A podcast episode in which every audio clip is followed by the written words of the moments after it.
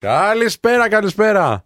Άλλη μια εκπομπή θα σας ειδοποιήσουμε. Είμαι ο Σπύρος Ανδριανός Είμαι ο Κωνσταντίνος Κέντζιο. και αυτό το Σαββατοκύριακο θα είμαστε μαζί, μία με τρεις. Θα πούμε για τα επαγγελματικά, για τα επιχειρηματικά, για την κουλτούρα και όλα αυτά που σας απασχολούν.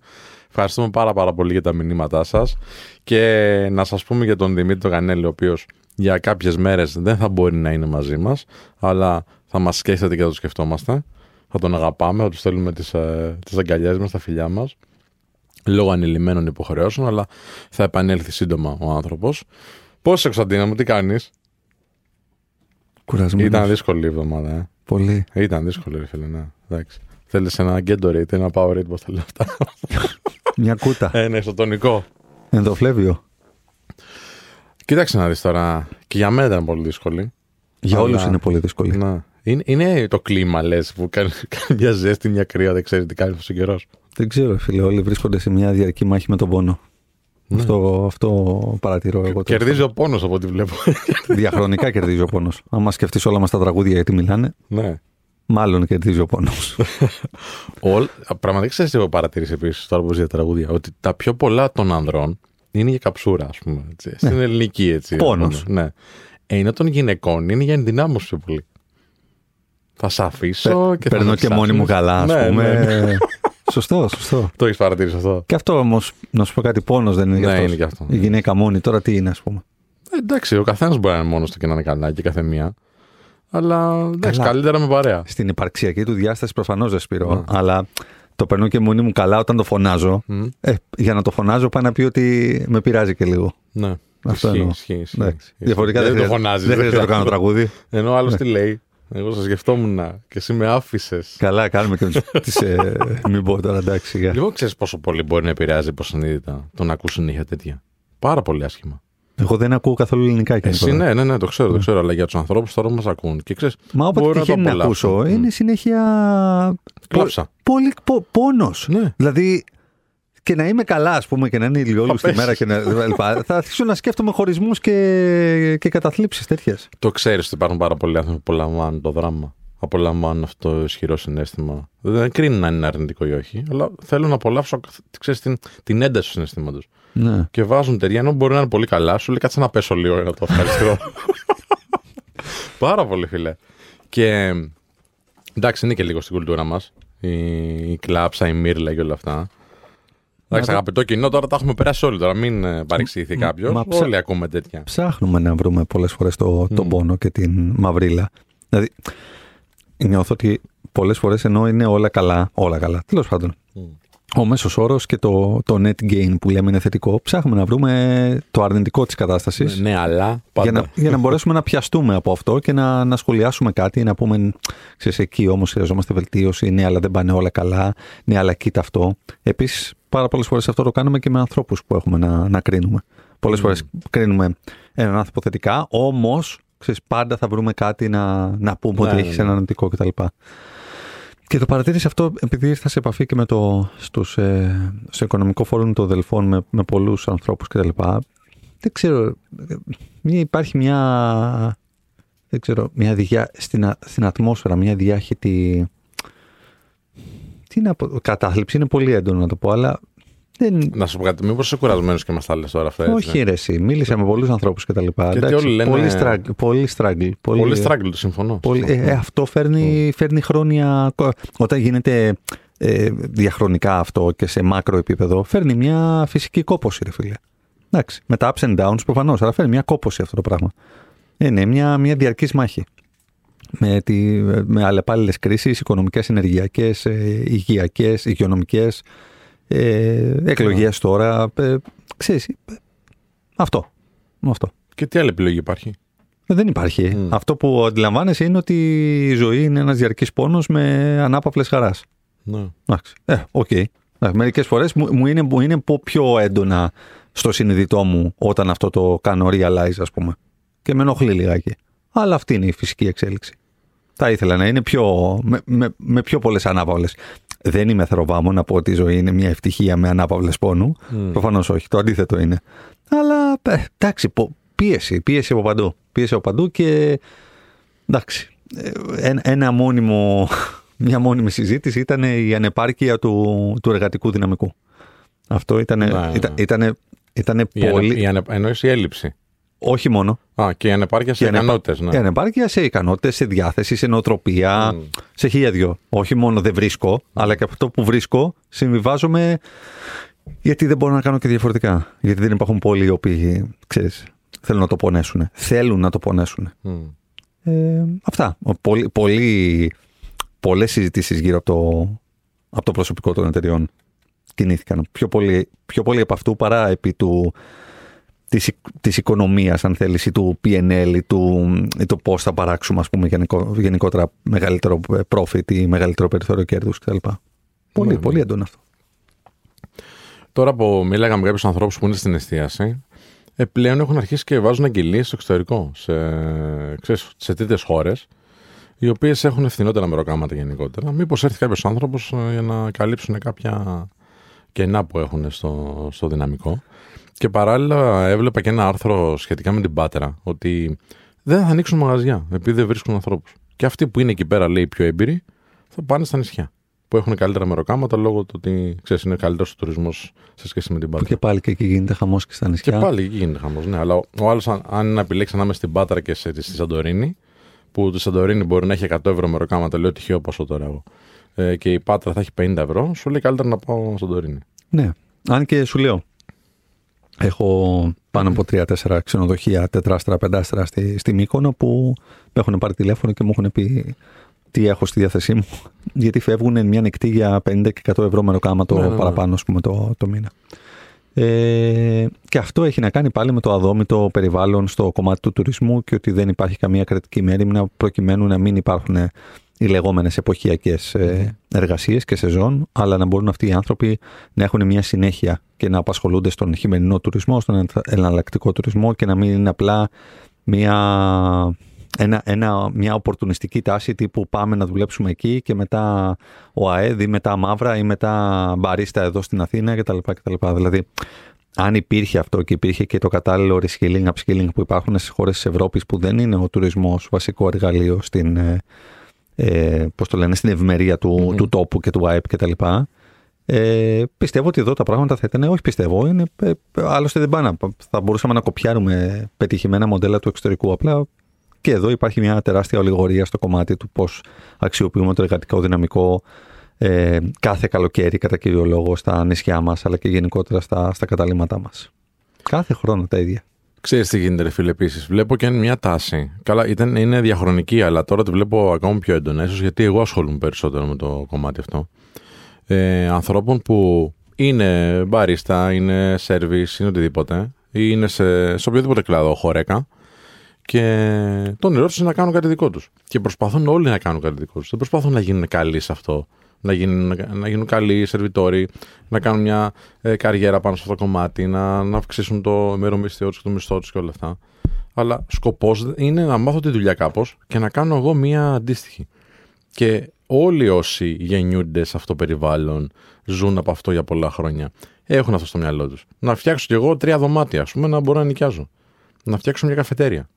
Να φτιάξω ένα εστιατόριο όπως είχε ο παππούς μου, ξέρω εγώ, την ταβέρνα. Οπότε πάρα πολλοί άνθρωποι που θα μπορούσαν να εργάζονται σε αυτό το κομμάτι, είναι αρκετά εύκολο πλέον να ανοίξουν κάτι δικό τους. Όχι ότι είναι εύκολο να γίνει επιτυχημένο, αλλά δεν είναι και δι- τίποτα να δημιουργήσει μια εταιρεία.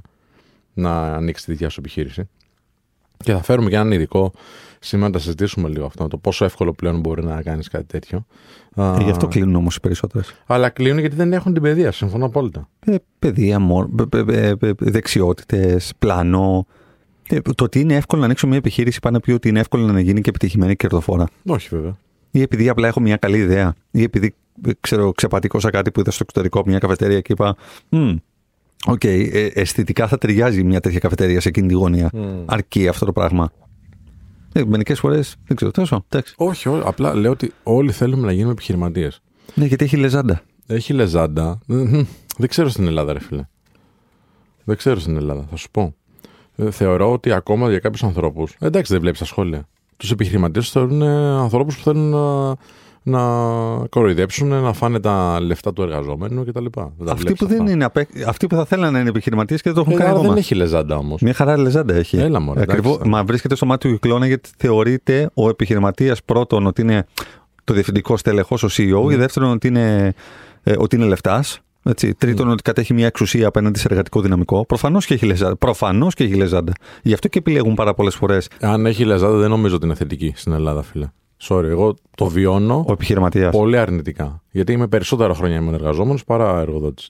Εσύ το, εσύ Το, το, λες, βιώνω πολύ αρνητικά. εσύ το λες από την άποψη του πώς διαχειρίζονται οι επιχειρηματίες στην Ελλάδα το εργατικό δυναμικό και ποια είναι η άποψη των εκεί Ποια είναι η έξω. άποψη των άλλων πέραν του κλάδου. Ναι. Πέραν των ανθρώπων μιλάω- που είναι εργοδότες. Εγώ μιλάω για την έγκλη. Εγώ μιλάω για την έγκλη, όχι για την κριτική που γίνεται στον εκάστοτε εργοδότη και επιχειρηματία. Πάντα είχε μια έγκλη το να σου ανήκει κάτι. Προφανώς. Πάντα Ναι, είχε. είναι μέχρι να μπει σε αυτό. Δεν έχει έγκλη. Δουλεύουμε περισσότερες ώρες. Είναι περισσότερα τα πιο μεγάλες δυσκολίες. Δεν βγάζουμε τα, τα ποσά που ονειρεύεται ο κόσμος. Δεν είναι δηλαδή ο κάθε επιχειρηματίας με ένα γιότ και κότερο και στον πρέσβη και τρώνε σοκολατάκια. Δεν υπάρχει αυτό. Ναι. Ο- Γι' αυτό και λέμε ότι έχει λεζάντα. Λοιπόν. Εντάξει. Για τον κόσμο που είναι απ' έξω, λοιπόν, αυτό έχει λεζάντα. Και Ωραία. παραμένει να έχει λεζάντα όπως έχει λεζάντα και το να πάει να δουλέψεις για πρώτη δουλειά, ας πούμε, σε Big Four, ακόμα και αν σου ρουφάνε και σου πίνουν το αίμα και δουλεύεις 12 ώρα. Παραμένει ότι έχει λεζάντα λοιπόν αυτό το πράγμα. Ωραία. Άσχετα αν συμβαίνει Ωραία, αυτό ωραία, το οποίο έχει ο άλλος στο μυαλό του. Αυτό λέω. Εντάξει.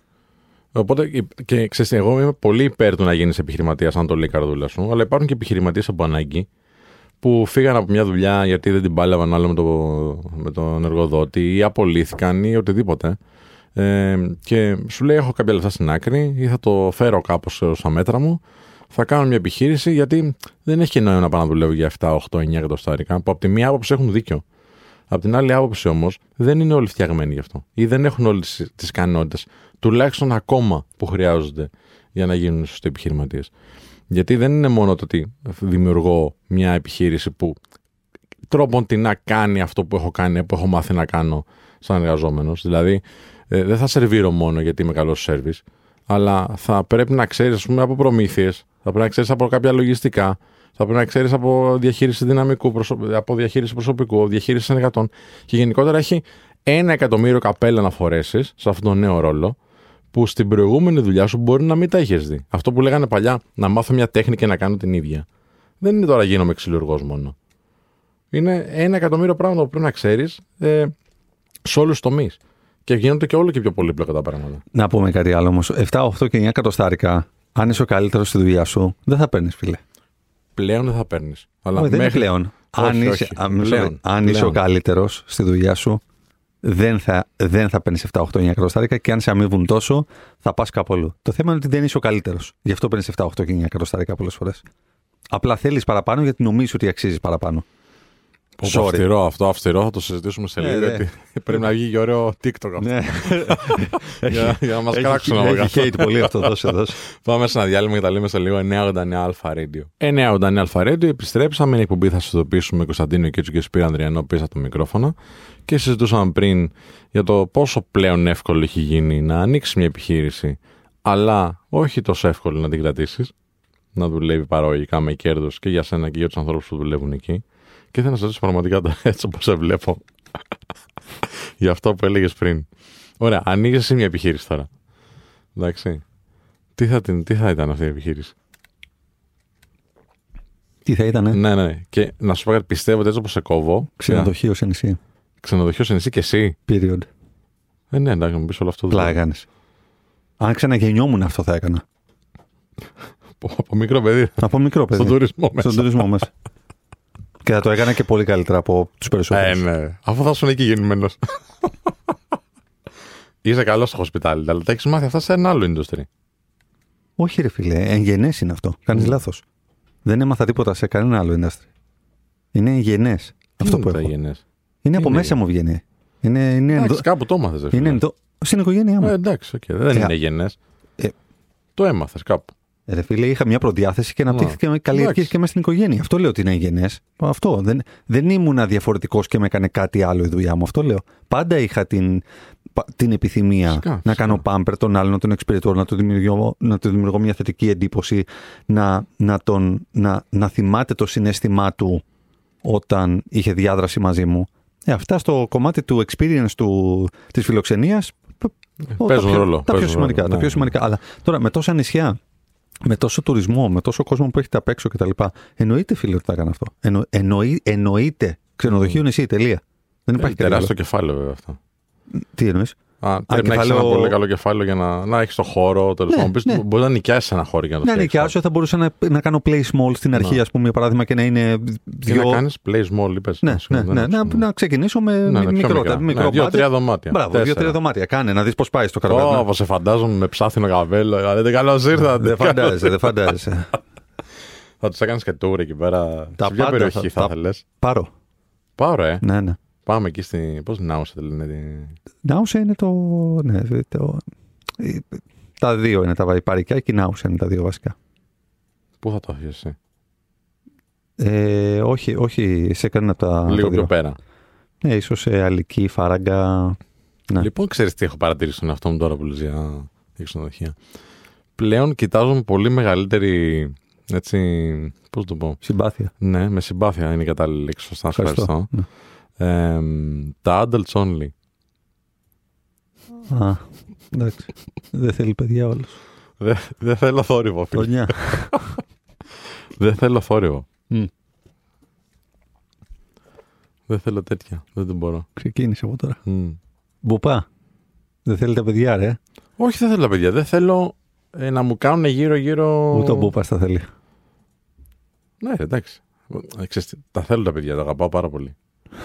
Απλά ρε, εσύ, περίμενε τώρα να σου Με- πω. Περίμενε, περίμενε, περίμενε. Με μονοτική ταινία στο στόμα τα αγαπάει. όχι, όχι, καμία σχέση, καμία σχέση. Δεν θα, τα, δεν θα βάζα ποτέ στα δικά μου παιδιά ταινία. ποτέ στα δικά μου παιδιά. Λοιπόν, πρόσεχε τώρα. Πάω σε ένα γάμο. Εντάξει. Και ήμουνα σε ένα ξενοδοχείο, στο οποίο ρε φίλε, για- δεν ξέρω τι στο καλό. Είχαν πάει κάποια εκδρομή. Είχαν έρθει εκδρομή σε αυτό. Λοιπόν, και ξυπνούσαν το πρωί 8 η ώρα και τρέχανε πάνω κάτω στους διαδρόμους. Μμ. Τους φώναζαν οι, οι συνοδοί, δεν ξέρω τι Το ήταν οι συμβαίνει και συνοδοί. σπίτι μου από πάνω. Και σκέφτομαι να ανέβω να τα σπάσω λίγο όλα, να κάνουν ένα μπαμ. Ναι. Ε, ναι. Έχουν παιδιά; Ε, τι ποιος τρέχουν οι adults; Δεν μπορεί να την κυνηγάει ο Άλεξ. εντάξει, ρε φίλε, θα έδινα, θα έδινα μια, μια άφεση αμαρτιών, εντάξει, αν γινόταν αυτό. Μα δεν Ναι, γίνεται ναι, αυτό. Ναι, ναι, ναι. Ναι, ρε φίλε, 3 η ώρα το μεσημέρι, 12 η ώρα το βράδυ, 7 παρά το πρωί. Ε, το σπιτάκι σου, θα ανέβω πάνω. Ε, είδες, ε, καταλαβαίνεις. Ε, θα γιατί ανέβω θέλω πάνω. adults only. Ε, μπουπά. Θα... ανε- Ναι, όχι. Θα συγχωρούσες τους μεγαλύτερους και δεν θα συγχωρέσεις τα παιδάκια. Ρε φίλε, δεν θα την κυνηγούσα κάθε μέρα. δεν έχει κάθε μέρα τέτοια. Εντάξει. Εντάξει. Το, α- δηλαδή, ξέρεις κάτι, δεν φταίει το παιδάκι. Φταίει ότι ο, ο γονιός δεν βάζει κανένα όριο. Τι να Δεν του κάνει, λέει να το βάλει να το δέσει; Ότι, ότι 7 παρά, όταν κοπανιέσαι στο παρκέ από κάτω, αυτό το πράγμα πολλαπλασιάζεται. Γίνεται, γίνεται ολόκληρο ηχείο. Όταν 3,5 ώρα το μεσημέρι του Σαββατοκύριακο ε, τα σπάει όλα και βάζει το τρενάκι και το πηγαίνει από τη μία άκρη στην άλλη και το σκάει πάνω στο καλοριφέρ. Καταλαβαίνεις ότι ε, Εντάξει, πρέπει είδες. να πει ο γονιός 3 με 5. Α είμαστε λίγο πιο ήσυχοι. Γιατί άμα το κάνουν εμάς την ώρα που ξεκουραζόμαστε, δεν θα μας αρέσει. Άρα πρέπει να φερόμαστε έτσι όπως θα θέλαμε, θα θέλαμε να μας φέρονται. Ε; Ναι, έτσι θα παθαίνουμε τα παιδάκια. Επίσης, 12 η ώρα το βράδυ, σου έρχεται ας πούμε, να παίξει με την μπάλα του μπάσκετ στο σαλόνι. Πρέπει ο μπαμπάς ή η μαμά να πει: Παιδί μου, ξέρεις τι, καταλαβαίνω αυτό. Αν θέλεις, πάμε λίγο έξω στο δρόμο. Ή άσε την μπάλα, θα παίξουμε αύριο το πρωί. Δεν γίνεται επειδή είναι παιδί και θέλει οποιαδήποτε ώρα της ημέρας να κάνει το οτιδήποτε, ότι αυτό είναι ανεκτό. Και προφανώς είναι ανεκτό εδώ και πάρα πολλούς μήνες από εμένα. Αλλά κάποια στιγμή πρέπει να ανέβει κάποιος πάνω να επιβάλλει την τάξη. Εγώ δεν θέλω τα παιδιά, παιδιά. Τον είδες. Άσε την μπάλα, είναι ο θείος Κίτζιος κάτω και θα ανέβει πάνω. Όπου δεν υπάρχει συνέπεια, υπάρχει ασυδοσία. Πω. Αυτό, Τέτοια συ- λες. αυτό, συμβαίνει, αυτό συμβαίνει και με τις κλήσεις που λέγαμε Μμ, έξω, μμ, μμ. όρια ταχύτητας, ε, στην ερυθροί προηγούμενη σηματοδότε εκπομπή, κτλ. Ε, ε, έτσι είναι. Πώς θα το κάνουμε τώρα; Άμα δεν υπάρχει σε τίποτα συνέπεια και ακολουθούμε κακές πρακτικές, κανείς δεν μας αναφέρει τίποτα σχετικά με αυτό και όλοι είμαστε υπό το φόβο, έλα μωρέ, μην παρεξηγηθούμε. Μην- Εγώ να φοβάμαι, μην παρεξηγηθώ. Δεν φοβάται αυτός που δεν, δεν σέβεται ώρες κοινή ησυχίας, τίποτα κτλ. Ούτε καν έχει την, την, την, την ενσυναί- το δείγμα ενσυναίσθησης να πει ότι κάποιος είναι από κάτω. Κάποιος μπορεί να ξεκουράζεται αυτή τη στιγμή. Ε, ρε φίλε, εντάξει, δεν δεν- δεν είναι πρόβλημά μου μετά, είναι πρόβλημα του ιδίου. Αυτά. Είδες που σου είπα ότι θα βρω κάτι να, να, να την άξω; Ε, με τη μία το βρήκα. Πόσο μου πήρε, 20 λεπτά, ούτε. Τίποτα. Τίποτα. Για πλάκα. Για πλάκα. Οπότε, να σου πω κάτι, πάντως ξέρω ότι τα αγαπάς τα παιδιά. Δεν σε Πα- έχω δει βέβαια κοντά σε κανένα ποτέ, είναι αλήθεια. Ποτέ δεν τον έχω τώρα που το σκέφτομαι. Ποτέ δεν σε έχω δει κοντά σε Όποιος, παιδιά. όποιος θεωρήσει ότι θα ανέβω πάνω για να τους πω ότι ενοχλούμε από αυτό επειδή δεν αγαπώ τα παιδιά, πραγματικά έχει θέμα αντιληπτικής ικανότητας. Ακριβώς επειδή αγαπάω τα παιδιά, μάλλον θα εκτιμήσει αυτό το παιδί στο διηνεκέ πιο πολύ εμένα, επειδή το, τον έβαλα σε μία τάξη και του εξήγησα ποια είναι τα δικαιώματα και υποχρεώσεις, παρά τους γονείς που νομίζουν ότι θα μεγαλώσουν ένα παιδί σε ένα δικαιωματικό κόσμο και όταν θα βγει στα 20 του έξω από το σπίτι. Να θα νομίζω καταλα- μπορεί θα- να παίξει μπάλα παντού. Θα καταλάβει ότι θα έχει υποχρεώσεις και θα πει δεν μου το είπαν αυτό οι γονείς μου. Ευχαριστώ. Γέλα, γέλα. Είδε λοιπόν. Ναι, γέλα. Αυτό που λες τώρα πολύ σωστά. Άρε κανέλη που είσαι. Να Τα έχω στηρίξεις ναι. λίγο. Γιατί ρε, διαφωνώ; Τι Μα έχω. εγώ, με, με εσύ μου την είπες ότι εγώ δεν θέλω παιδιά. Και τώρα μου Εγώ λέει, μα, την μας είπα. έχεις κράξει τώρα εδώ. Δεν το πες. Δεν είπες. Δεν είπες πάλι καλά που αγαπάς τα παιδιά. Σε, ποιον, σε μένα δεν το πες. Όχι. Εσύ είπα ότι επιλέγω πλέον adults only. Τα βλέπουμε πιο πολύ συμπάθεια. Και μου λες, α, καλά μου λες. Αυτό δεν είπες. Ναι. Για πες για τα άντρα. Τέλος πάντων. Λοιπόν, και νομίζω το έχουν παρατηρήσει και άλλοι και οι ξενοδόχοι ότι υπάρχουν πάρα πολλοί άνθρωποι σαν τον Κίτζιο και σαν και εμένα που θέλουν λίγο την ησυχία τους, θέλουν λίγο να χαλαρώσουν, δεν την παλεύουν πάρα πολύ με πολλές φωνές και τα γράφουν πλέον στον τίτλο του ξενοδοχείου.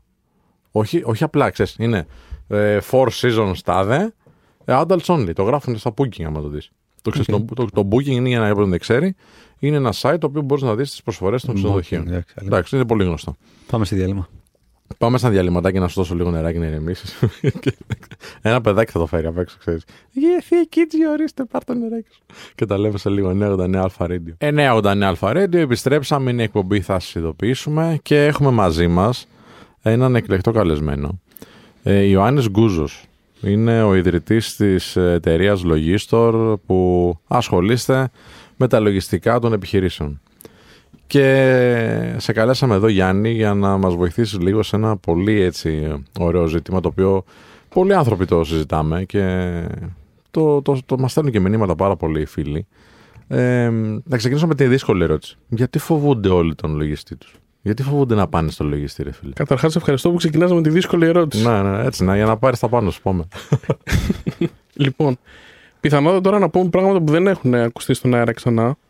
Όχι. Αποκαλύψεις. Ναι, ναι, ναι, έχουμε αποκαλύψεις. Λοιπόν, γιατί όλοι φοβούνται το λογιστή. Mm. Μόνο δεν φοβούνται το λογιστή. Ο λογιστής μερικές φορές είναι αγγελιοφόρος κακών νέων. Μμ. Οπότε ουσιαστικά δεν φοβούνται τον αγγελιοφόρο, το μήνυμα φοβούνται.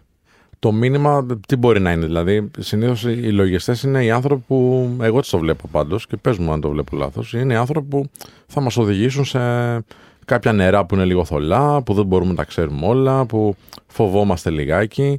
Ε, γιατί να είσαι κακό νέο εσύ; Το θέμα είναι πως όταν δεν υπάρχει προγραμματισμός, Μμ. έρχονται πράγματα στο άξαφνο. Μμ. Η επιχειρηματικότητα γενικότερα έχει ένα κίνδυνο, αλλά αυτά που είναι να γνωρίζουμε, καλό θα είναι να τα ξέρουμε από πριν, μην τα μαθαίνουμε τελευταία στιγμή. Οπότε πρέπει να υπάρχει ένα σχετικό πρόγραμμα Ναι. και να ξέρει και ο επιχειρηματίας τι πληρώνεται, πότε πληρώνεται. Τι ώστε- σημαίνει πρόγραμμα έτσι κατά τη δικιά σου άποψη; Δηλαδή, ε, ωραία, εγώ θέλω να ξεκινήσω μια επιχείρηση τώρα. Ε, τι προγραμματισμό πρέπει να κάνω με το λογιστή μου; Ή εγώ ο ίδιος για να μην μου έρθουν ξαφνικά πράγματα και, και πέσω από τα σύννεφα; Καταρχάς, όταν, πρέπει- όταν πας να ξεκινήσεις μια επιχείρηση, πρέπει να έχεις εικόνα για τα basics. Δεν θα γίνεις λογιστής, αλλά πρέπει κάποιες βασικές ορολογίες να τις γνωρίζεις. Τις οποίες ορολογίες Μμμ. δεν θα τις μάθεις ούτε από το Google, Ναι. ούτε από το ChatGPT. Αυτά θα πρέπει να στα εξηγήσει ένας άνθρωπος ο οποίος είναι η δουλειά του. Ένας δάσκαλος. Όπως μαθαίνεις μικρός στην ΑΒ και πηγαίνεις μετά και μπορείς να διαβάσεις και μπορείς να συνοηθείς και να γράψεις μια έκθεση, έτσι ξεκινάει και με το λογιστικό. Πρέπει ένας άνθρωπος ο οποίος μπορεί να μεταδώσει Μμ. να στα εξηγήσει γιατί. Θα γίνεις λογιστής; Όχι. Θα είσαι όμως άνετος. Μμ. Θα ξέρεις πέντε βασικά πράγματα για να ασχοληθείς με το business σου Ναι. και να μην ασχολείσαι με τα λογιστικά. Ωραία, περίμενε τώρα. Ε, Πες ότι... Φύγαμε από το πρόγραμμα, βέβαια. Θα το... Πάμε, ναι, ναι, ναι. Πες μου για το πρόγραμμα. Το πρόγραμμα τι είναι, ότι πρέπει να ξέρεις τι θα πληρώσεις και πότε. Μμ. Αυτό μπορεί να γίνει και σε ένα σκαρίφημα. Μπορεί να το έχεις σε ένα συγκεκριμένο Μμ. Calendar και να ξέρεις ότι τότε πληρώνω αυτό. Από τότε μέχρι τότε πληρώνω αυτό. Οπότε δεν έχεις εκπλήξεις. Ήδη το business είναι που είναι ανταγωνιστικό, είναι δύσκολο. Τα τελευταία 3-4 χρόνια έχει ανέβει και σε άλλο level. Δηλαδή, όσοι παίζετε games, έχουμε πάει στο τέρμα τελευταίο επίπεδο. Μμμ. Οπότε δεν θέλεις κι άλλο να το δυσκολεύεις. Δεν είναι. Τι μας δυσκολεύει; Μας δυσκολεύει το να μην ξέρουμε. Ναι, μας και το να δυσκολεύει. μην ξέρουμε τα γνωστά, βέβαια. Αλλάζουν και οι νόμοι πολύ αυτό που εννοείς. Αυτό εννοείς το, το άλλο level. Ή ο ανταγωνισμός του βγαίνουν πολλές εταιρείες Όχι, εγώ εννοούσα την επιχειρηματικότητα στη μετά COVID εποχή με όλα αυτά Μάλιστα, που έχουν μάλιστα. γίνει μετά τον Ναι. πόλεμο. Δηλαδή έχουμε περάσει σε άλλο level πλέον. Ναι, ναι. ναι. Δεν, ξέρω, δεν ξέρω αν το νιώθετε και εσείς αυτό φυσικά. Φυσικά, φυσικά. Αυτό, έτσι ξεκινήσαμε και την εκπομπή. Δεν είναι ένα συνεχές struggle όλα. Δηλαδή, μια συνεχής πάλι που, αλλά πολλές φορές δεν καταλαβαίνουμε τι ακριβώς ε, παλεύουμε. Με τι ακριβώς παλεύουμε. Ποιο είναι ο αντίπαλός μας. Και γιατί εσύ, εσύ που ήσουν διάμεσο ανάμεσα. Εσύ, σαν λογιστής εννοώ. Ε, που ήσουν διάμεσο ανάμεσα στη, στη φορολογία, ανάμεσα στην εφορία και τον επιχειρηματία και τους νόμους και όλα αυτά. Ε, μπορεί όντως κάπως να σε δει κάπως με, έτσι, με σκεπτικισμό άλλος. Ε, και, ε, παρατηρώ πάρα πολλούς ανθρώπους που μου λένε ότι ξέρεις τι, φοβάμαι να πάω στο λογιστή. Και μια και είσαι εδώ τώρα και μας το εξηγήσει πάρα πολύ ωραία. Πάμε να κάνουμε μια κουβέντα σαν να ερχόμουν σε σένα και θέλω να δημιουργήσω μια επιχείρηση. Τέλεια. Τι θα έπρεπε να ξέρω, τα πρώτα πράγματα που θα έπρεπε να ξέρω για να κάνουμε μια κουβέντα μαζί και να μην σου χαλάω χρόνο, να μου χαλάς και εσύ, τι θα ήταν. Τέλεια. Λοιπόν, μπαίνεις γραφείο, Ναι. καθόμαστε, σπάμε παγό. Ναι. Έχω όντως ένα μεγάλο κομμάτι, το φέρνει η γραμματέα και το σπάμε. Ήθελα πολύ να πω ένα τόσο κακό αστείο στο ραδιόφωνο. Σας Θα το ευχαριστώ. κόψουμε. ε. λοιπόν. Ε, και ξεκινάμε από μια σειρά όπου πραγματικά. Δεν ξέρω γιατί πιάνετε κεφάλια σας εδώ πέρα, κάτι δεν πάει καλά. Ο ηχολήπτης παρατήθηκε. Ήταν τόσο καλό, ε. Σου λέει δεν μπορώ άλλο σε αυτό το επίπεδο. Η καλά είναι business show, ρε παιδί. ναι, ναι, ναι. ναι. Να ξε... Όταν κάτι είναι πάρα πολύ fail, γίνεται win. Δεν διαλέγεις ο πελάτη, καταλαβαίνω. Όπως συνέχισε, φίλε, κάνει την Λοιπόν. εταιρεία σου. Αν πάει fail, θα κερδίσεις. όχι, όχι. παι- Disclaimer, μίλαγα για αστεία. Εντάξει, θέλω να σε πειράζω. Πάμε. λοιπόν, ε, οπότε ξεκινάμε και αφού σπάσουμε το πάγο και δούμε ότι ξεκινάει η επικοινωνία και έχουμε ένα ground κοινό, πρέπει να μάθεις κάποια πράγματα. Πρέπει να μάθεις λίγο πώς λειτουργεί η φορολογία. Ναι. Πρέπει λίγο να έχεις μια βασική εικόνα ποιες είναι οι νομικές μορφές Μμ. Και αυτή που θα διαλέξεις, γιατί θα αυτή διαλέξεις; Μμ. Τώρα εδώ πέρα, επειδή είναι trending διάφορες εταιρείες, π.χ. ας πούμε η Ike είναι trending Ναι, έτσι ναι, τα ναι. τελευταία χρόνια, δεν υπάρχει καλή και κακή εταιρεία. Το, το, το λέω και σε βίντεο. Δεν υπάρχει καλή και κακή εταιρεία. Υπάρχει τι ταιριάζει σε σένα. Και τα κριτήρια, τα ποσοτικά είναι πολύ συγκεκριμένα. Δηλαδή, εντάξει, το ένα είναι μικρότερο από το δύο. Ε, διαφορά ανάμεσα στην ατομική και στη οίκη, ποια είναι; Η συμ- Γιατί να κάνω οίκη και να μην κάνω ατομική; Θα σου πω δύο πολύ πολύ σημαντικές διαφορές. Η πρώτη είναι καταρχάς ότι η μία έχει διπλογραφικά, απλογραφικά βιβλία. Θα εξηγήσουμε με τρία λόγια τι είναι αυτά στον κόσμο. Και η βασική διαφορά είναι η ευθύνη. Στην ατομική ευθύνη έχεις ευθύνη εις ολόκληρο για τα πάντα, δηλαδή ό,τι και να πάει στραβά προς τρίτους, η προσωπική σου περιουσία είναι στον τάκο. Ενώ στην Στην νίκη, ατομική εταιρεία, λες. στην ατομική επιχείρηση, ακριβώς. Το ίδιο ισχύει και στις προσωπικές εταιρείες, ομόρυθμοι και ετερόρυθμοι, για τον ομόρυθμο στην ετερόρυθμη. Μπορούμε να επεκτείνουμε εφόσον το θέλετε σε αυτό. Στην νίκη, το βασικό θέμα είναι πω ό,τι και να γίνει προς τρίτους, ευθύνεται η ίδια η εταιρεία με την περιουσία της. Οπότε, όταν πάμε να κάνουμε κάτι το οποίο έχει ρίσκο, η ΙΚΕ είναι ένα πολύ, μια πολύ καλή επιλογή. Όταν πάμε να κάνουμε κάτι με μετόχους, επίσης είναι μια πάρα πολύ καλή επιλογή η ΙΚΕ, γιατί μπορεί κάποιος να επενδύσει να είναι μέσα χωρίς να πληρώνει ασφαλιστικές φορές. Προσοχή, αυτός είναι μέτοχος όμως, δεν δουλεύει μέσα. Ναι. Και τώρα η βασική διαφορά των απλογραφικών με τα διπλογραφικά βιβλία είναι ότι στα απλογραφικά βιβλία από τη στιγμή που υπάρχει το παραστατικό καταχωρείται, ενώ στα διπλογραφικά βιβλία, χωρίς να μας νοιάζει αν πληρώθηκε ή όχι, ενώ στα διπλογραφικά βιβλία έχουμε μια πλήρης παρακολούθηση, ένα πλήρες tracking του πώς πληρώθηκε. Μας τα χρωστάει ο πελάτης, μας πλήρωσε στο PayPal. Ναι. Έχουμε στην Α τράπεζα, στη Β, στη Γ. Που αυτά τα κάνει ο επιχειρηματίας ή τέλος πάντων η ομάδα του επιχειρηματίας. Δεν τα κάνει Α. ο λογιστή απαραίτητα. Αυτά τα κάνει στις μικρές ή και ο λογιστής. Οι μεγαλύτερες είναι υποχρεωτικό να έχουν λογιστήριο μέσα. Γιατί να έχουμε λογιστήριο μέσα, Γιατί θέλουμε η πληροφορία να είναι άμεση. Μμ. Ο εξωτερικός λογιστής, όσο update και να είναι, δεν μπορεί να έχει την αμεσότητα ενός εσωτερικού λογιστηρίου. Ναι. Και οι μεγάλες εταιρείες σαφώς πρέπει να έχουν εσωτερικά λογιστήρια. Ε, να έχουν έναν άνθρωπο που ξέρει από αυτά ή να, έχουν, ας πούμε, να κάνουν όλη τη λειτουργία μέσα; Η δική μου πρόταση είναι ότι θα πρέπει ένας έμπειρος σε στήσιμο λογιστηρίων να φτιάξει ένα job description όσο το δυνατόν πιο απλό Ναι. το οποίο μπορεί να είναι με, ένα, συγκεκ- με μια συγκεκριμένη εκπαίδευση γρήγορη, Ναι. να μπορεί ένας άνθρωπος με συγκεκριμένες απλές γνώσεις υπολογιστή και μια αντίληψη μαθηματικών Ναι. και του να κρατάει πολύ καλά τις υποχρεώσεις του θα έλεγα γιατί εμείς έχουμε συνέχεια Ναι, θέλει μια συνέπεια. εκκρεμότητες ρε και παιδί μου, μια ναι, σίγουρα. συνέπεια ακριβώς. Κάποιος ο οποίος είναι- να είναι συνεπής μπορεί να κρατήσει άνετα ένα κομμάτι λογιστηρίου το οποίο έχει τις καθημερινές εργασίες, τα επαναλαμβανόμενα, ας πούμε. Ναι. Και οι δηλώσεις και όλα αυτά να γίνονται απ' έξω ή να γίνονται τον ίδιο; Εφόσον ξέρω, να μου πεις, ναι. Οι δηλώσεις τώρα από το, το ποιο θα γίνεται έχει να κάνει με το επίπεδο του λογιστή που έχεις μέσα. Μμ. Αν θέλεις κάποιον που να μπορεί να σου κάνει και δηλώσεις, θα πρέπει να ανεβάσει το budget σου. Μμμ. Το θέμα ποιο είναι ότι ο μέσα λογιστής συνήθως δυσκολεύεται πολύ να παρακολουθήσει τις αλλαγές οι οποίες είναι ραγδαίες. Ναι. Ο έξω λογιστής είναι αναγκαστικό να παρακολουθεί τις αλλαγές, Μμμ. γιατί αν δεν παρακολουθεί τις αλλαγές δεν θα έχει δουλειά. Θα είναι εντελώς outdated. Δηλαδή, λογιστής και updated είναι παρέα. Εμείς κάνουμε πιο συχνά update και από τα Windows, δηλαδή δεν. Ξέρεις τι, έχω πολλούς ανθρώπους που μιλάω που ξέρεις, μου λένε ότι με το λογιστή μου μιλάω δύο-τρεις φορές το χρόνο. Οι οποίοι έχουν επιχείρηση ατομική. Μικρή. Φαντάζομαι η μία είναι γενέθλια, η άλλη είναι γιορτή. Όχι, η ούτε τρίτη καν, τι είναι, ούτε καν, επέτειο ούτε καν. Όχι, είναι γνωριμία. σε φάση, ξέρεις, τι, δεν με ενημερώνει για αυτήν την αλλαγή. Του λέω αυτό το ξέρεις, ας πούμε. Λέω στους ανθρώπους που αναλαμβάνουν έτσι. Αυτό το ξέρεις. Μου λέει όχι. Απλά συζητάνε τι έχω να πληρώσω. Έχω να πληρώσω το ΦΠΑ μου. Έχω να πληρώσω την εφορία μου. Και τίποτα άλλο. Κατά την άποψή σου, πο- ποιον καλό συνεργάτη, πώς είναι ο καλός συνεργάτης ο λογιστής; Καλός- Για να μπορούμε να κρίνουμε κι εμείς που δεν ξέρουμε, ας πούμε. Καλός συνεργάτης είναι αυτός που κάνει αυτό που έχει συμφωνήσει. Καλό θα είναι ειδικότερα στην παροχή υπηρεσίας όταν κάνουμε μια συμφωνία να είναι ρητή, να είναι γραπτή και να ξέρει το κάθε μέλος από τη συμφωνία τι θα πάρει. Μμμ. Εκεί πέρα πια πάβουμε να έχουμε παρεξήγηση και έχουμε μια καλή συνεργασία. Τώρα, αν η πλευρά, η μία από τις δύο, θέλει να κάνει over deliver, αυτό είναι πάντα. Ναι. Συνήθως είναι εκτιμήσιμο σχέση, όχι πάντα. Συνήθως το εκτιμάται τη σχέση. Από εκεί και πέρα, εφόσον αυτό που έχει συμφωνηθεί γίνεται κατ' ελάχιστον, είναι OK. Μια πολύ πολύ μικρή επιχείρηση, ας πούμε ένας ψυχολόγος, πιθανότατα να μην χρειάζεται να μιλήσει 10 φορές το χρόνο με τον λογιστή του. Μμμ.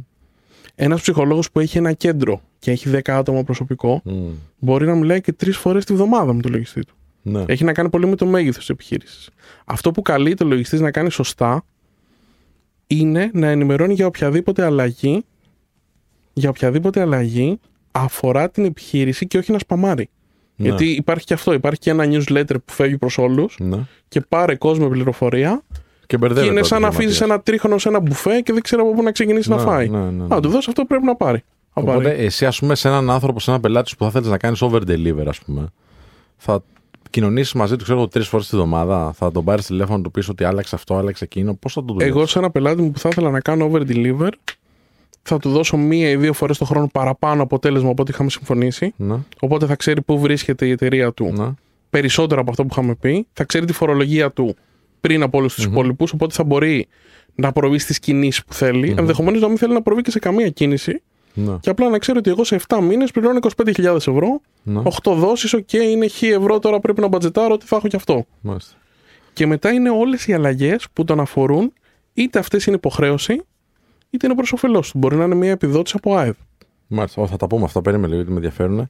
Θα κάνουμε ένα διαλειμματάκι όμως. Πάμε σε ένα γρήγορο break και επιστρέφουμε 989 Αλφα Radio. 989 Αλφα Radio. Επιστρέψαμε. Είναι η εκπομπή θα σας ειδοποιήσουμε με Κωνσταντίνο Κίτζιο και Σπύρο Ανδριανό πίσω στα μικρόφωνα. Το Γιάννη το Μεϊδάνη πίσω από τις κάμερες και τον Θάνατο Μπούμπα στην κονσόλα του ήχου. Και έχουμε μαζί μας καλεσμένο ε, το Γιάννη τον Κούζο από την ε, Logistor, την εταιρεία α, που κάνετε και coaching ε, σε λογιστές νομίζω. Ε. Και είσαι και ο, ο πρώτος που το ανακοινώνεις. Μμ. Γιατί αυτό το κοινό το έχουμε προσεγγίσει με τη μέθοδο του βλέπουν τη δουλειά μας. Ναι, ναι, και έρχονται και σε επαφή έρχονται και μαζί σου λένε εσύ, εσύ κάτι κάνεις και μου φαίνεται καλό. Ναι. Πώς; Και συνήθως αυτοί είναι οι υποψήφοι οι οποίοι έχουν και την, την περιέργεια. Ναι, ναι, ναι. Και δύο γραφεία και τα λοιπά και τα λοιπά. Και βιογραφία. Ωραία, πάμε τώρα. Πες μου σε παρακαλώ. Έρχεται ένας ε, πελάτης. Ξεκινάει την επιχείρησή του. Και κάποια στιγμή βγαίνει ένα έσπα. Εντάξει, και εσύ το βλέπεις. Πώς το χειρίζεσαι; Εδώ τώρα κάνεις μια ερώτηση η οποία είναι Μα όλοι θέλουν δυναμή έσπα, ρε της. φίλε, ναι. Φυσικά και όλοι θέλουν έσπα. Είναι ξεκάθαρο από την αρχή ότι όποιος χρειαστεί έσπα έχουμε εξωτερικό συνεργάτη που κάνει έσπα. Μμ. Οπότε εγώ έχω Άρα πάντα. το κάνουν άλλοι. Το κάνουν άλλοι. Εγώ έχω πάντα το νου μου να ενημερώσω. Σωστό, σωστό είναι αυτό. Βέβαια, ο Είναι πιο άνθρωπος το, ειδικοί, το θες να ξέρει πεις. εξ αρχής. Φυσικά είναι πιο ειδική. Ναι. Ένα. Ε, Οι οπότε, εσπατζίδες που λέμε. οι εσπαντζίδες. δεν τους αρέσει και πολύ αυτό. Τους λέμε σύμβουλους χρηματοδοτήσει. Εντάξει, ωραία, μια Χρηματο- χαρά. Με Ευρωπαϊκή αγάπη το είπαμε. χρηματοδότηση. Με αγάπη το είπαμε. εντάξει. Άμα πάρουν την κασαδούρα, μια χαρά είναι το σπατζίδι. Ναι. δεν τους χαλάει. Λοιπόν, όπου εκεί πέρα τι γίνεται, εμείς έχουμε τα μάτια μας ανοιχτά γιατί όσο πιο δυνατές είναι οι επιχειρήσεις που είναι πελάτες μας, Ναι. τόσο το καλύτερο για μας. Μμ. Αλλά είναι ξεκάθαρο από την αρχή ότι αυτό δεν είναι μέσα στις δικές μας δουλειές. Μμ. Μέσα στις δικές μας τις δουλειές είναι το κομμάτι των επιδοτήσεων του προσωπικού. Που έχουν Μάλιστα. να κάνουν ας πούμε, με τον Ο ΑΕΔ, ΑΕΔ. ας πούμε. Ναι. Σωστά. Ακριβώς. Οπότε υπάρχουν και τέτοια, να το ξέρει ο κόσμος, ότι υπάρχουν και προγράμματα που από τον ΟΑΕΔ μπορείς να πάρεις ένα ποσό, ας πούμε, για να επιδοτήσεις κάπως, να επιδοτηθεί μάλλον ο μισθός που δίνεις σε κάποιον άνθρωπο που ε, παίρνεις από την ενεργεία και του δίνεις μια θέση εργασίας. Σωστά; Ακριβώς, ακριβώς. Γενικά υπάρχουν πολλά προγράμματα με, με διαφορετικούς τρόπους. Οι δύο βασικοί πυλώνες σε αυτά τα προγράμματα είναι ότι είτε πληρώνεις εργαζόμενο και εισφορές και από εκεί και πέρα ο ΑΕΔ σου επιστρέφει μετά από κάποιο διάστημα ένα ποσοστό που αρκετές φορές είναι 50, είναι 60, είναι 70, 80 ανάλογα το πρόγραμμα. Είτε υπάρχουν προγράμματα που είναι τύπου μαθητείας, όπου κάνει μια πρακτική άσκηση ο εργαζόμενος, ο υποψήφιος εργαζόμενος, γιατί ο πρακτικάριος δεν είναι εργαζόμενος. Ναι, ναι, ναι. Είναι κάποιος ο οποίος εκπαιδεύεται στη Σωστά, δουλειά. σωστά, σωστά. Όπου εκεί πέρα δεν έχεις ε, καμία υποχρέωση απέναντί του οικονομική και πληρώνεται από τον ΟΑΕΔ. Ναι. Ωραία. Ξέρεις τι γίνεται τώρα. Είπες και πριν μια πολύ, έτσι, για μένα, πολύ ε, κα- ανήσυχη κατάσταση ε, σχετικά με το ότι αλλάζουν συνέχεια τα δεδομένα. Δηλαδή, α, του χρόνου μπορεί να μην ξέρουμε 1000% εάν θα πληρώσουμε τους ίδιους φόρους. Εγώ, ας πούμε, δεν ξέρω σε τι κλίμακα είμαι αυτή τη στιγμή. Ε, τι, πώς θα έπρεπε να το χειρίζομαι; Τι θα έπρεπε να κάνω με το λογιστή μου; Λοιπόν, καταρχάς, εμείς για να μπορούμε να παρακολουθήσουμε όλες αυτές τις αλλαγές, Μμ. πρέπει να ξέρουμε τη βάση. Αυτό ουσιαστικά μιλάμε για μια βασική νομοθεσία, που είναι ο κώδικας φορολογίας εισοδήματος, είναι Μμ. ο νόμος 4172 του 13, που από το, ισχύει από το 14 και μέχρι σήμερα με αρκετές αλλαγές. Αυτός είναι ο βασικός νόμος. Οπότε, όταν θέλουμε να δούμε το συντελεστή, δεν θα ψάξουμε στο Google, θα πάμε να δούμε τον νόμο σε συγκεκριμένο άρθρο. Φαίνεται ποιος είναι ο συντελεστής φορολογίας εισοδήματος. Εκεί πέρα τώρα στις βασικές αλλαγές είναι η δικιά μας δουλειά να στείλουμε αυτό που σου είπα, ότι θα στείλεις ένα mail στον πελάτη σου και θα του πεις από του χρόνου. Εγώ δηλαδή, ας πούμε, τα τελευταία χρόνια που μειώνεται η φορολογία, έβγαινα περιχαρή στα βίντεο και Ναι, έλεγα: Παιδιά, ναι. σας έχω ευχάριστα νέα, γιατί. Ενώ είμαι λογιστής, μου αρέσει να λέω ευχάριστα νέα. Μμ. Γελάς, ε. Καμιά φορά τους πειράζω, τους παίρνω τηλέφωνο και λέω: Παιδιά, λέω: Έχω ένα καλό νέο. Μμ. Κάνω παύση ένα δευτερόλεπτο και μου λένε και ένα κακό. Όχι, λέω και ένα καλό. Δύο καλά έχω. Απλά σας το λέω έτσι για να σας πειράξω. Γενικά ο κόσμος, ε, οι δικοί μου οι πελάτες τουλάχιστον, Ναι, οι, ναι. συνεργα... οι άνθρωποι που συνεργαζόμαστε εμείς, είναι δεκτικοί στο να πληρώσουν. Το πρόβλημα του κόσμου είναι να πληρώνει τελευταία στιγμή. Να. Δεν Τι αρέσει σημαίνει τελευταία στιγμή. Τελευταία στιγμή, αύριο Βγήκε είναι, και αυτό. αύριο είναι να δώσει 4.000 ευρώ. Πώς φαίνεται αυτό; Ε, δεν το ξέρει, ρε φίλο, αυτό άλλο. Ε, κάποιοι όχι. Πώς γίνεται αυτό; Ένα παράδειγμα. Αν, ας πούμε, εσύ είσαι πιστοτικός στο ΦΠΑ και φτάσει η ώρα που γυρίσει και πρέπει να πληρώσεις, Ναι. εκείνη την πρώτη φορά δεν το ξέρεις. Άμα δεν έχεις πάρει την πρόβλεψή σου, ξαφνικά θα το δεις 4 χιλιάρικα. Ναι. Εσύ που έχεις μια Δεν επιχείρηση. το περιμένω κάθε τρίμηνο ότι είναι αυτό, ας πούμε. Αυτό. Δεν εσύ πρέπει που να έχεις πληρώσω μια το ΦΠΑ επιχείρηση κάθε και έχεις τρίμηνο. παρακολούθηση με τα νούμερα, Μμμ. έχεις μια εικόνα και φαντάζεσαι από τις πωλήσεις σου πόσο είναι ο ΦΠΑ. Μάλιστα, μάλιστα. Ο μέσος επιχειρηματίας Ναι, δεν, δεν το... έχει και τόσο Ισχύει, καλή ισχύει, παρακολούθηση. ισχύει, ισχύει. Άσε που μπερδεύει και το, φ- το ΦΠΑ με τα δικά του λεφτά. Και ανοίξεις το σιρτάρι και έχει μέσα 4 χιλιάρικα.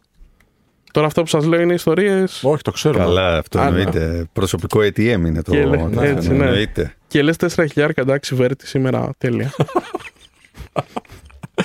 Ωραία, άρα δηλαδή αυτό είναι και κυρίως μετά, και μετά δεν ατομικές, μπορείς ε. να πάρεις φορολογική ενημερότητα. Ναι, ναι. Ε, ε, αυτό είναι κυρίως ατομικές σαν, ε, σαν θέμα. Αυτό είναι σε οποιαδήποτε επιχείρηση ή εταιρεία έχει απλογραφικά βιβλία η οποία αποδίδει ΦΠΑ ανατρίμηνο. Ναι.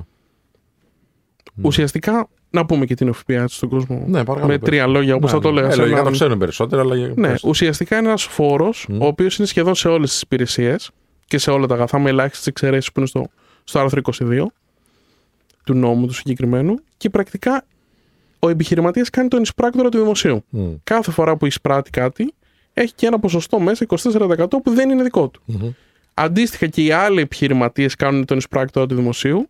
Οπότε ο επιχειρηματίας κάθε φορά που πληρώνει ΦΠΑ αφαιρείται από αυτό που είναι να πληρωσει Κάθε φορά που εισπράττει προσθέτεται. Έχουμε ένα αλγευρικό άθροισμα. Ή φανταστείτε ένα ασανσέρ που ανεβοκατεβαίνει κάτω από την επιφάνεια της γης και πάνω. Ναι, αλλά δεν δηλώνονται όλα τα, τα έξοδα που κάνεις σαν ΦΠΑ. Είναι όσα είναι εντός ΦΠΑ. Π.χ. τα ενίκια που σου είπα είναι στο άρθρο 22. Είναι περίπτωση κάπα σίγματα. Ναι. Έχω και μια τρέλα με τους νόμους τώρα μου Τι πεις τα σημαίνει ενίκια. κάπα σίγματα.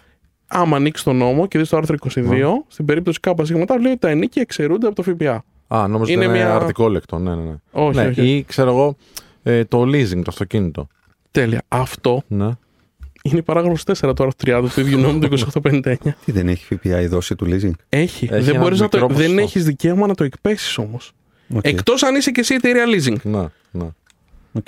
Π.χ. οι εταιρείες που έχει ο Σπύρος δεν έχουν δικαίωμα να το Ναι. εκπέσουν το συγκεκριμένο. Κατάλαβες. Δηλαδή, πληρώνω ΦΠΑ κανονικά, αλλά δεν μου το αφαιρείτε. Ναι, δεν ναι. μου αφαιρείτε από αυτό που Ναι, έχω να ναι, δώσω. ναι, ναι. Όχι, όχι, ναι. Εξοδοποιείται. Ναι. Θεωρείται ότι το Ούτε έξοδο είναι βενζίνες και όλα παραπάνω. αυτά. Το ίδιο ισχύει και για τις βενζίνες και μπορείς να εκπέσεις ΦΠΑ μόνο. Βενζίνη, τι εννοείς; Δεν μπορείς Ε, να δικαιολογήσεις έξω. Όχι. Γιατί; Όχι. Για, για αυτό το λόγο ακριβώς που δεν μπορώ και το leasing. Μ' αρ- μ' αρέσει η Αυτό- κουβέντα που αυτό κάνετε. τι- τώρα. αυτό Για τι πες, έχει να μου, κάνει, κάτσε, έχει να μήπως κάνει να με ξέρω το- λάθος. Συγγνώμη, Ναι, μπορώ να. παρακαλώ. Το σύνορα απλά να Σαν πνέω να οξυγόνο, εκπομπής σου, δεν εμείς έχω- δεν- ναι, ναι. Ναι, ναι.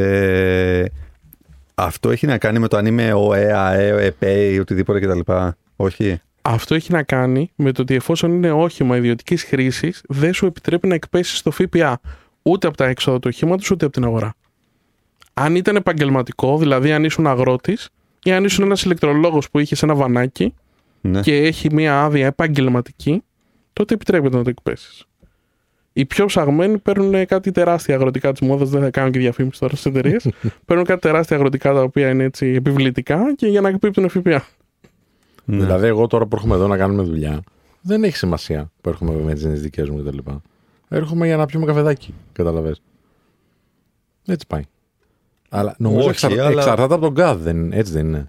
Τι το, τι το κάνεις αυτό το αυτοκίνητο; Ακριβώς. Τι το κάνεις. Αν εσύ είσαι εταιρεία νοικιάσεων αυτοκινήτων, Εντάξει, μόνο τότε σαφ- μόνο τότε τον εκπίπτεις. Ναι, δεν υπάρχει Εάν άλλος εγώ πάω σε τρόπος. πελάτες με αυτό. Εδώ τώρα, αυτό ήθελα Μα να και πω αυτό πριν. μιλάω για το Αυτή- εξοδολόγιο. Μιλάω. Αυτή μου την πάσα μου δώσατε. Εδώ είναι που πρέπει να ξεχωρίσουμε τι είναι το εισόδημα και τι είναι ο ΦΠΑ. Μάλιστα. Το εισόδημα, που είναι η φορολογία, είναι έσοδα μείον έξοδα.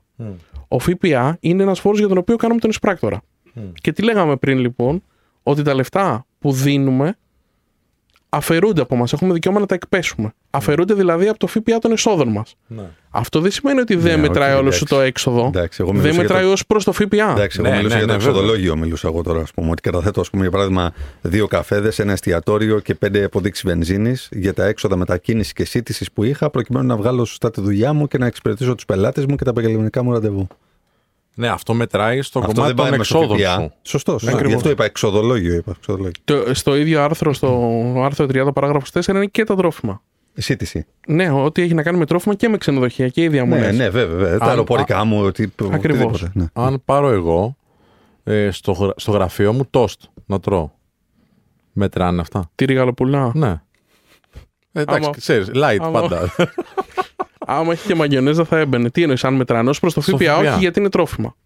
ε, ρε γάμο το. Τώρα, ως προς το ΦΠΑ, όχι. Ναι. Τώρα, εφόσον αυτό μπορεί να θεωρηθεί παραγωγική δαπάνη για την επιχείρηση και δεν είναι δικιά σου προσωπική δαπάνη το τόστ, Ναι. που είναι στο άρθρο 23, Εντάξει, έρχεται ένας άνθρωπος, ρε φίλε, στο γραφείο μου. Το, τον κερνάει ένα τοστάκι.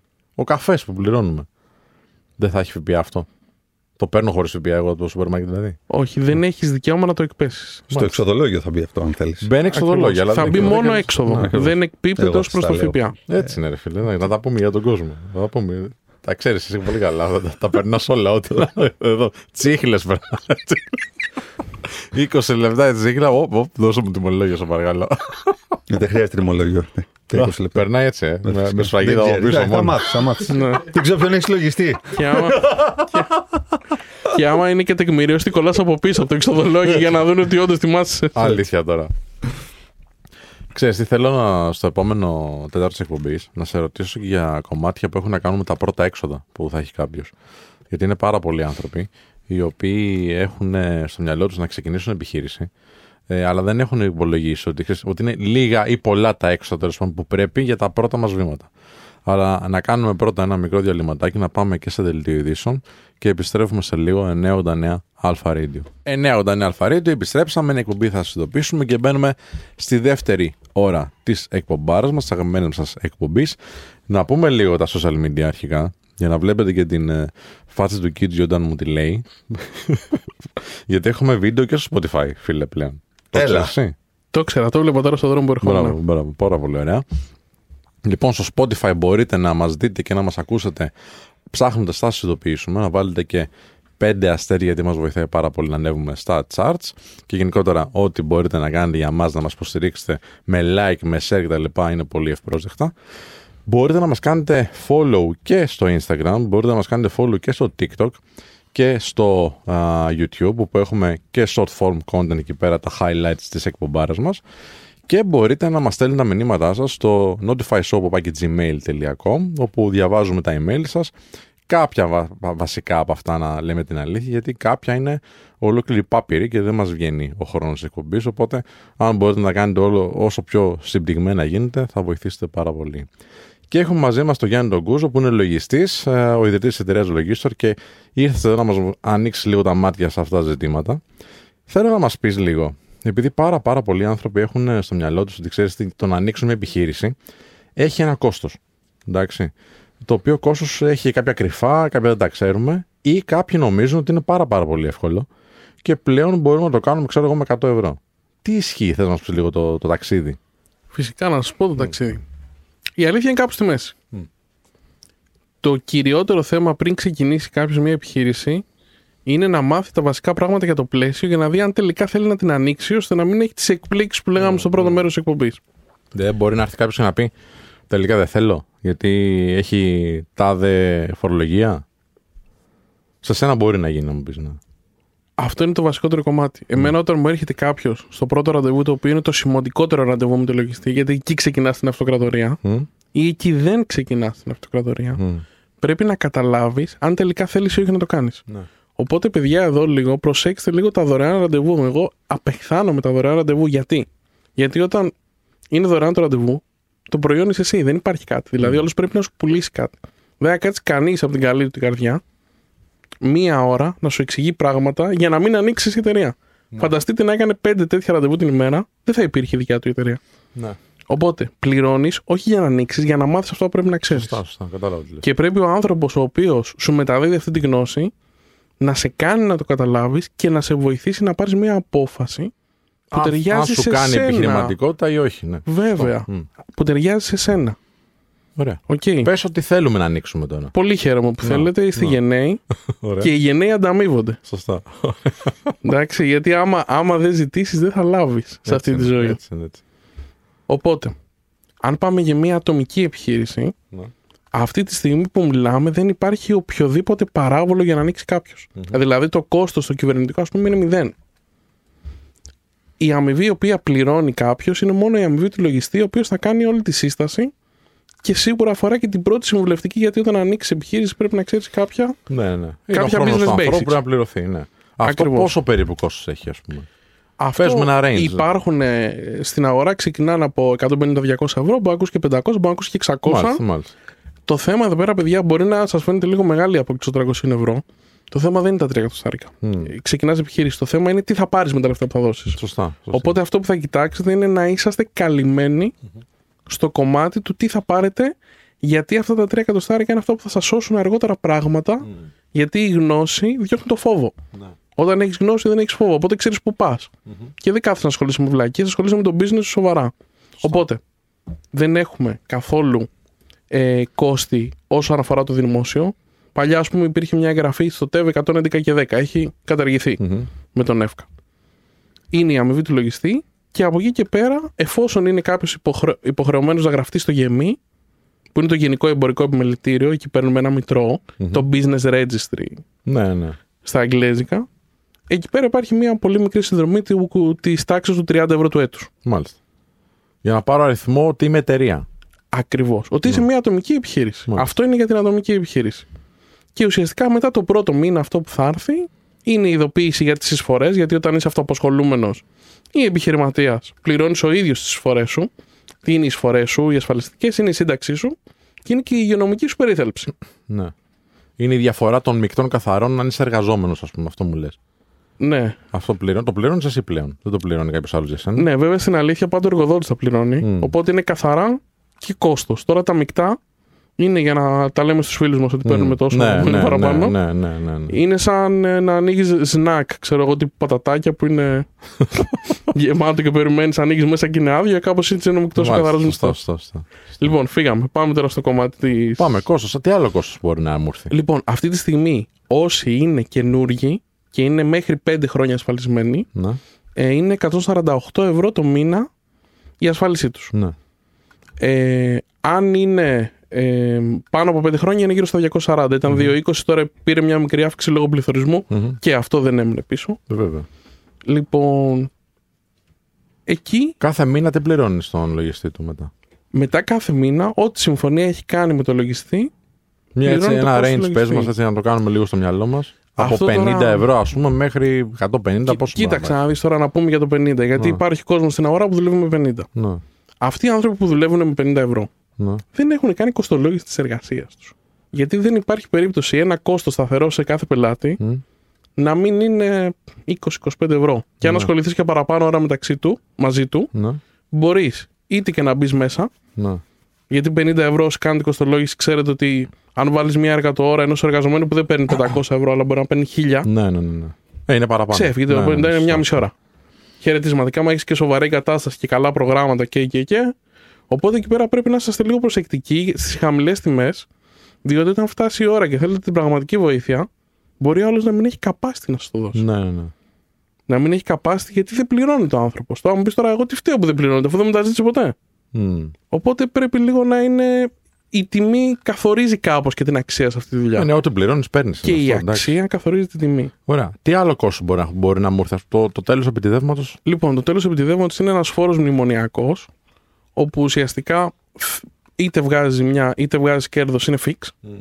Και ειδικότερα για τις νέες επιχειρήσεις, αυτό το πράγμα για τα 5 χρόνια για τις νέες ατομικές επιχειρήσεις είναι 0. Από εκεί και πέρα είναι 650 ευρώ. Ακούω τα τελευταία 8 χρόνια ότι θα καταργηθεί. Δεν έχει καταργηθεί, οπότε αν κλείσετε πενταετία, αν το περιμένετε. 650 είναι, δεν δεν είναι κανένα χιλιάρικο. Ή έχει είναι να κάνει με το 1000 τι; ευρώ, αγαπητές Σπύρο, στις εταιρείες, Μμ. όπου στις εταιρείες δεν υπάρχει πια αυτή η περίοδος χάριτος των 5 ετών, ξεκινάει από το πρώτο έτος. Και Άμα είναι ουσιαστικά- όμικρον ε, δηλαδή, πληρώνει χιλιάρικο. Ακριβώς. Από το πρώτο έτος. Άμα Α. είναι ατομική, είναι μετά το 5 χρόνια 6- 650. Ακριβώς. Είναι 0. Μεγάλη διαφορά. Είναι σημαντική διαφορά και όταν κάποιος υπολογίζει αν πρέπει να ανοίξει φορολογικά εταιρεία ή ατομική επιχείρηση, αυτό πρέπει να το βάζει μέσα στα κόστη. Ναι. Και ότι ο λογιστής θα του πάρει παραπάνω λεφτά στην εταιρεία πρέπει να μπει μέσα στα κόστη. Μμ. Βέβαια. Οπότε δεν είναι ότι αν δίνω με 30.000 ευρώ έσοδα, ε, ξέρω εγώ, 4.000 ευρώ φορολογία στην ατομική και δίνω 3.800 στην εταιρεία, ανοίγω εταιρεία. Όχι. Έχεις και ένα χιλιάρικο το τέλος. Ναι, ναι. Όχι. Έχεις και παραπάνω έξοδα το λογιστή. Όχι. Έχεις και μια παραπάνω μικρή συνδρομή στο επιμελητήριο. Ναι, ναι, ναι. Κάθε τροποποίηση, κάθε τι που θες να αλλάξεις μια, ε, στην εταιρεία πρέπει να κάνεις μια τροποποίηση στο καταστατικό. Αυτά πρέπει να τα ξέρεις από πριν. Αυτά δεν είναι φρένο. Δεν είναι τροχοπέδι για κάποιον που θέλει να Όχι, ξεκινήσει. όχι, σίγουρα. αλλά το να τα ξέρει δεν του Είναι δημιουργεί το άγχος ότι αχ και αυτό δεν το ήξερα, αχ και αυτό δεν το ήξερα. Οπότε τι έρχεται μετά ο φόβος. Το πρώτο ΦΠΑ πότε θα έρθει; Το πρώτο ΦΠΑ έρχεται μόλις κλείσει το πρώτο τρίμηνο ημερολογιακά. Δηλαδή, αν εσύ ανοίξεις 29 Τρίτου, Μμ. 30 Τρίτου, 31 Τρίτου, κλείνει το τρίμηνο, μέχρι 30 Τετάρτου πρέπει να γίνει η υποβολή. Μμ. Οπότε ουσιαστικά έρχονται να μας βγάζουν μια φωτογραφία τέλος κάθε τριμήνου, 31 Τρίτου, 36 του, 31 του, 31 Δεκάτου, και ο λογιστής θα υποβάλει μέχρι το τέλος του επόμενου μήνα. Και τι πρέπει να σου δώσω εγώ σαν επιχειρηματία. Σου δίνω τα τιμολόγια και εσύ τα φτιάχνεις. Έχεις μια συμφωνία, Ναι. εσύ επειδή έρχεσαι, όταν έρχεται ένας επιχειρηματίας, εγώ τον βλέπω σαν ένα παιδάκι που πηγαίνει νηπιαγωγείο και ξέρει τα πολύ βασικά και φτάνει να διαβάσει. Μμμ. Δεν μπορεί να θεωρούμε οι λογιστές ότι οι άνθρωποι ξέρουν ούτε τι είναι ο ΦΠΑ, ούτε είναι ο φόρος εισοδήματος, ούτε ξέρουν να εκδώσουν ένα τιμολόγιο. Αυτά πρέπει να τους τα μάθουμε εμείς. Όταν τους το μαθαίνουμε εμείς, τι γίνεται, κερδίζουν και οι δύο πλευρές χρόνου. Ναι. Ο επιχειρηματίας το κάνει σωστά, οπότε δεν έχει πάνε έλα χωρίς λόγο. Ο λογιστής έχει έναν επιχειρηματία ο οποίο τα έχει σε μια σειρά, οπότε μπορεί να κάνει πολύ καλύτερα τη δουλειά του. Κατάλαβα. Ερώτηση έτσι για να κλείσουμε σιγά σιγά και σε ευχαριστούμε πάρα πολύ για όσα ωραία μας λες. Από τους ανθρώπους που έχεις δει και έχεις αναλάβει, εντάξει. Ε, ή από τους ανθρώπους που έρχονται να σου ζητήσουν μια συμβουλή για το αν θα ανοίξουν ή όχι. Ποια χαρακτηριστικά έχουν αυτοί που βλέπεις ότι ξέρεις, το πάνε καλύτερα ή θα επιτύχουν ή θα μείνουν στην αγορά; Πολύ πολύ όμορφη ερώτηση. Κάνουμε Ωραίος. Α, ωραίος. Μα, Είπε Λοιπόν. ένα καλό λόγο εδώ. Άντε. Ε, πα- Καπάκι πάντα, κάτω. πάντα βλέπω μια πολύ μεγάλη αβεβαιότητα στα μάτια όλων. Ακόμα και οι καλύτεροι στο είδος τους έρχονται και έχουν μια πολύ μεγάλη αβεβαιότητα. Είναι άνθρωποι οι οποίοι καταλαβαίνουν την ανάγκη της αγοράς. Άνθρωποι οι οποίοι μπορούν να ικανοποιήσουν αυτή την ανάγκη και αναγνωρίζουν οι ίδιοι τη δικιά τους την αξία. Καταλαβαίνουν την αξία που μπορούν να παρέχουν. Οι άνθρωποι οι οποίοι αναγνωρίζουν την αξία που μπορούν να παρέχουν έχουν. Τώρα μου έρχεται στα αγγλικά η λέξη wise. Πες το, Έχουν. Πες το, να φάμε hate. Δεν έχουμε πρόβλημα. Πώς, Σοφή, πώς; Σοφή. Σοφή. Ναι. Ακριβώς. Δεν χρειάζεται να μιλάω. Έχουν. πολύ. Ναι. Κάνω το μεταφραστή. Έχουν, έχουν μια σοφία, ναι. Λοιπόν, έχουν, έχουν μια, μια σοφία ε, ότι μπορούν να, να δώσουν κάτι στην αγορά και φυσικά όλο αυτό μπορεί να γίνει και monetize, δηλαδή να πάρεις χρήματα. Γι' αυτό γιατί η σοφία μόνη της δεν φτάνει. Μμ. Να σε ρωτήσω κάτι. Ό,τι θες. Προδραστικός είσαι. Proactive. Ναι. Αυτό, είναι, αυτό είναι το πιο. Γιατί εμένα το μόνιμο παράπονο ανθρώπων που έχουν επιχειρήσεις από τους λογιστές τους, που τους τους λογιστές που αφήσανε, down the line, για να δεις πόσο καλά ελληνικά μιλάω δηλαδή, ε, είναι ότι ήταν πάρα πολύ καλή στη διεκπαιρέωση, αλλά δεν ήταν καθόλου καλή στο να μου σηκώσουν ένα σημειάκι κινδύνου όταν αυτός ο κίνδυνος προαλήφετο. Όταν θα μπορούσαν να τον είχαν διαγνώσει, αλλά ή δεν το σκεφτήκανε ή δεν είχαν το χρόνο κτλ. κτλ, κτλ. Οπότε νομίζω ότι η υπεραξία πολλές φορές του λογιστή είναι στο πώς θα με γλιτώσει από κάτι και όχι απλά στο να μου υπενθυμίσει «Α, τώρα είναι η ώρα του ΦΠΑ, α, τώρα είναι η ώρα του επιτηδεύματος, α, τώρα είναι η ώρα...» Αυτό, αυτό, Κωνσταντίνε μου, έχει να κάνει πάρα πολύ με την εκπαίδευση. Εφόσον, είσαι στη, εφόσον μπορείς να εκπαιδεύσεις τον επιχειρηματία, καταλαβαίνει λίγο πώς δουλεύει όλο το σύστημα. Αυτό όμως για να μπορείς να το κάνεις πρέπει να είσαι πραγματικά εσύ εκπαιδευμένος. Σαν λογιστής εννοείς, σαν, λογιστής, επαγγελματίας. Βέβαια, βέβαια. OK, OK. Γιατί εγώ περισσότερο το βλέπω το λογιστή μου σαν ένα σύμβουλο παρά σε έναν άνθρωπο που απλά μου βαράει το καμπανάκι όταν θα πρέπει να πληρώσω για να είμαι εντάξει στι υποχρεώσει μου. Για μένα το 50% είναι να είμαι εντάξει στι υποχρεώσει μου, το άλλο 50% είναι το κάθε πότε επικοινωνούμε και τι μορφή επικοινωνίας έχουμε, ώστε να το νιώθω δίπλα μου και τρόπον την συμμέτοχο σε όλο αυτό το οποίο κάνω. Να μου γυρίσει και να μου πει Μεγαλέ, μην το κάνεις αυτό, ή Μεγάλε, πρόσεξε λίγο αυτό, αγγίζουμε τα όρια. Μεγάλε, πρόσεξε λίγο αυτό, ε, θα μας βγάλει σε ξέρα. Ε, φίλε, μην κάνεις το άλλο ή μην πληρώσουμε τώρα. Whatever, λέω τώρα πέντε βλακίες. Περισσότερο σαν σύμβουλο παρά σαν μια σχέση εξαρτημένης ε, απόδοσης με βάση τα, αυτά τα οποία προφανώς έχουμε συμφωνήσει. Έτσι. Δηλαδή δεν, έχω, δεν λέω να μην κάνουμε τα βασικά. Αλλά νομίζω το extra mile και η υπεραπόδοση του λογιστή είναι, ο- είναι η συμβουλευτική του. Λες πέντε πολύ σοβαρά πράγματα και ουσιαστικά αυτό που κάνεις είναι να περιγράψεις την επόμενη μέρα. Γιατί ουσιαστικά πια αλλάζουν τα πράγματα. Λόγω του My Data, λόγω των αλλαγών που έρχονται, όλα είναι real time. Οπότε αυτή η δουλειά είναι διεκπαιρεωτική, όχι ότι δεν θα συνεχίσει να υπάρχει, θα συνεχίσει να υπάρχει το κομμάτι της, διεκπαι- της διεκπαιρεωτικής δουλειάς, Σωστά. Απλά ουσιαστικά τώρα η, εφορία, η, η πληροφορία είναι τόσο πολύ συγκεντρωμένη όπου η φορολογική δίκηση μπορεί να κάνει ό,τι θέλει. Με αυτή την πληροφορία έχει τεράστιο, τεράστια πηγή γνώσης και δεδομένων στα χέρια της. Οπότε η δουλειά του σωστού λογιστή συμβούλου στο κομμάτι το λογιστικό είναι πάρα πάρα πολύ σημαντική. Και θέλω να πω κάτι χωρίς να ερωτηθώ, αλλά είναι πολύ σημαντικό και μπορούμε να, να σώσουμε κόσμο από αυτό. Σας παρακαλώ, μην παίρνετε business συμβουλές από τους λογιστές σας. Οι λογιστές είναι Φίλε, Ήθελα να λογιστές. σου το πω αυτό τώρα. Ναι, ήθελα να σου το Άντε πω. ρώτα μου. Στο... Ω- Όχι, όχι, ότι, μ, θεωρώ ότι ένας λογιστής δεν είναι σε θέση πάντα να δώσει τις κατάλληλες κατευθυντήριες σε έναν επιχειρηματία. Γιατί πρώτα απ' όλα μπορεί να μην κάνει την ίδια δουλειά. Ένα. Δύο. Οι λογιστέ δεν είναι απαραίτητα καλοί επιχειρηματίε, γιατί μπορεί να κάνουν λάθη στις δικές τους επιχειρήσεις. Και δεν μιλάω λάθη λογιστικά φοροτεχνικά. Μιλάω για λάθη τα οποία Α, έχουν μα- να κάνουν με το αν Οι φέρουν μισοί, λεφτά δεν στην έχουν, οι επιχείρηση. μισοί δεν έχουν κάνει κοστολογήσεις. Παιδιά, Σωστό. άμα, άμα Ναι. ακούει κάποιος λογιστή και δεν έχει κάνει κοστολόγηση, κάντε μια χάρη στον εαυτό σας και κάντε μια κοστολόγηση. Σύμβουλος στο γήπεδο του. Στο γήπεδο του. Να, Σε- στο expertise του. Γι αυτό, ε, α, γι' αυτό μιλάμε για την προδραστικότητα και τη συμβουλευτική. Στο γήπεδο του, σε αυτό το οποίο ουσιαστικά μπορεί να διαβλέψει ότι έρχεται, αλλά όχι επιχειρηματικά προφανώς, ούτε στο business plan του, του επιχειρηματία. Αυτά, Γιάννη, ευχαριστούμε πάρα, πάρα πολύ. Ήταν μεγάλη μου χαρά. Πολύ ωραία αυτό που μας είπες. Για κάποιους ανθρώπους τώρα αυτά μπορεί να είναι πολύ χρήσιμα σαν οδηγός. Πολλοί λένε Α, η λογιστική είναι και ένα ξέρεις, λίγο πιο βαρετός πιο βαρετός τομέας. Δεν είναι τόσο σεξι, ας πούμε, όπως είναι η επιχειρηματικότητα. Αλλά κοίτα να δεις πόσο απαραίτητα είναι. Είναι απαραίτητο, είναι και σεξι. Για σένα. Το ε. νιώθω. Εγώ το νιώθω κάθε μέρα που ξυπνάω και Ναι, πάω στο αυτό γραφείο. Το σεξ είναι υποκειμενικό πάντα. Ναι, δεν ναι, μου ναι, λένε. ισχύει, Σωστό. ισχύει, ισχύει, ισχύει. Έγινε. Ευχαριστούμε πάρα πολύ. Ευχαριστούμε, Γιάννη. Ανανεώνουμε το ραντεβού, θα τα πούμε και κάποια άλλη στιγμή. Πάμε σε ένα διαλύματα και τα λέμε σε λίγο 989 Αλφα Radio. Σεξι διάλειμμα, όχι απλά Σεξι. σεξι. Ευχαριστούμε που άκουσες και αυτό το επεισόδιο του Θα σας ειδοποιήσουμε. Μην ξεχνάς ότι μπορείς να μας ακολουθείς σε όλα τα social media ψάχνοντας Θα σας ειδοποιήσουμε ή Notify Show και να μας ακούς κάθε Σάββατο και Κυριακή μία με τρεις στην αγαπημένη σου συχνότητα 989 Alpha Radio.